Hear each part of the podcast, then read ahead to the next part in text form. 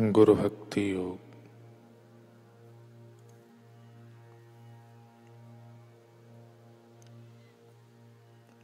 तत्पर एवं सन्निष्ठ शिष्य अपने आचार्य की सेवा में अपने संपूर्ण मन एवं हृदय को लगा देता है।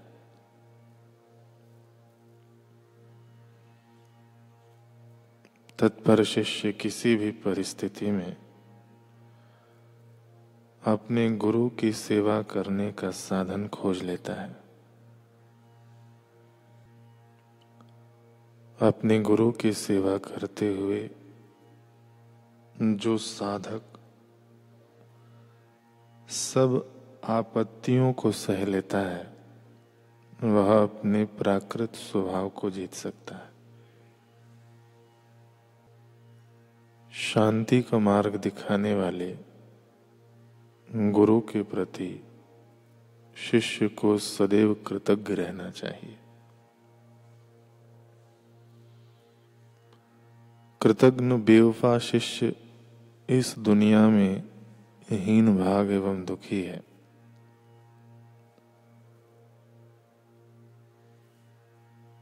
उसका भाग्य दयनीय शोचनीय और अफसोसजनक है। पवित्र वेदों के रहस्योद्घाटक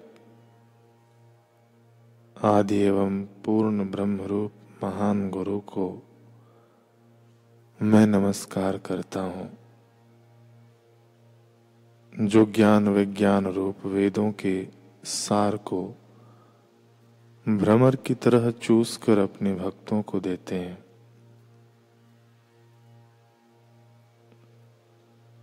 सच्चे शिष्य को अपने हृदय के कोने में, अपने सम्माननीय गुरु के चरण कमलों की प्रतिष्ठा करनी चाहिए।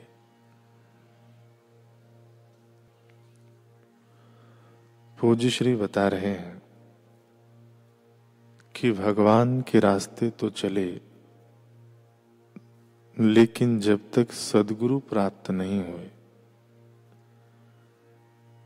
तब तक करोड़ों शास्त्र पढ़ ले करोड़ों तीर्थ कर ले और सैकड़ों दिन का शीर्षासन कर ले। फिर भी परम लाभ, परम पद नहीं मिलता।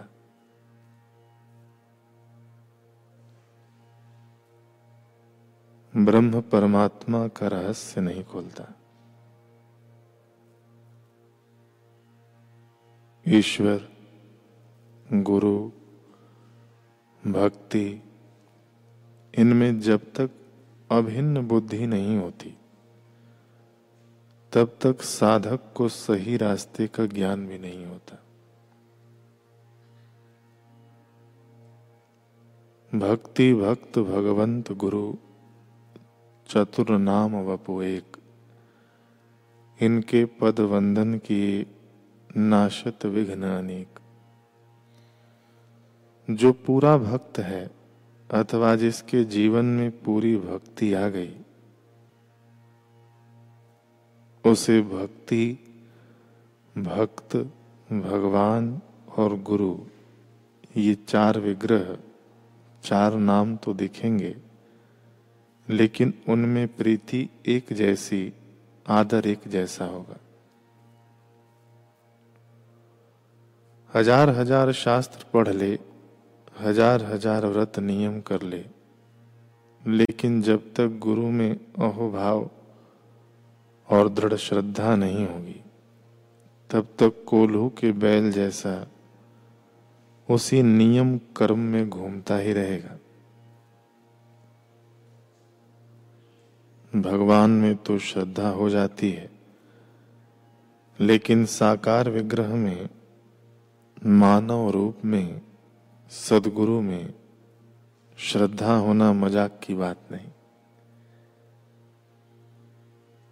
भगवान तो मूर्ति में बैठे हैं, पुजारी रोज घंटी बजाता है, भोग धरता है। भगवान कुछ नहीं कहते। चाहे पुजारी बेईमानी करे, चाहे ईमानदारी करे। भोजन में नमक ज़्यादा हो या कम हो, मूर्ति वाले भगवान कुछ नहीं बोलेंगे। लेकिन गुरु भगवान के आगे कुछ रखा और कुछ गड़बड़ हुई तो डांटेंगे, जिससे तुम्हारे अहम को चोट लगेगी। तुम्हारे मन को चोट लगेगी। और शिष्य तब शिष्यत्व को पाता है, जब अमानित्व बिना तो कोई गुरु के द्वार पर आराम से बैठ भी नहीं सकेगा।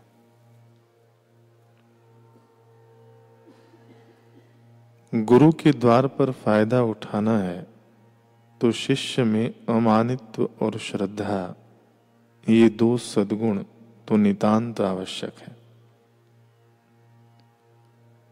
इनके बिना तो कोई शिष्य हो ही नहीं सकता, और सदगुरु का फ़ायदा पूरा उठा नहीं सकता।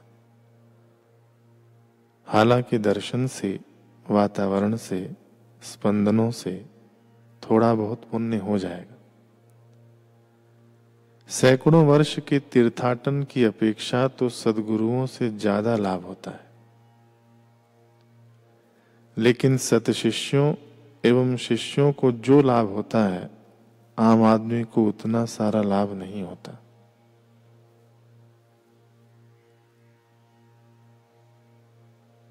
एक शिष्य बैठा है और दूसरा आम आदमी बैठा है तो आम आदमी को शब्द मिलेंगे, सूचनाएँ मिलेंगी, थोड़ी पुण्याएँ मिलेगी। लेकिन शिष्य को शब्द के साथ आनंद मिलेगा, हिम्मत साहस और सत प्रेरणा मिलेगी। सुखदेव जी महाराज बोलते हैं तो राजा परीक्षित को उनकी वाणी से सब कुछ मिलता है, लेकिन सबको सब कुछ नहीं मिला। अगर सबको सब कुछ मिलता तो सबका ही वर्णन आता कि सबको मोक्ष हो गया, केवल परीक्षित को ही हुआ। दूसरों को पाँच, दस, पंद्रह, पच्चीस प्रतिशत अथवा किसी को पचास प्रतिशत लाभ हुआ होगा। लेकिन सुखदेव जी की कृपा का पूर्ण लाभ परीक्षित को ही हुआ। यह वर्णन आता है। अष्टावक्र जी ने राजा जनक को ब्रह्म ज्ञान सुनाया तो जनक ज्ञातगे हुए। अष्टावक्र संहिता में दूसरों का वर्णन नहीं आता। तो जितना अमानित्व और श्रद्धा होगी सदगुरु में, जितने हमारे चित्त में सतशिष्यत्व के लक्षण होंगे, उतनी मेहनत कम और लाभ ज़्यादा होगा।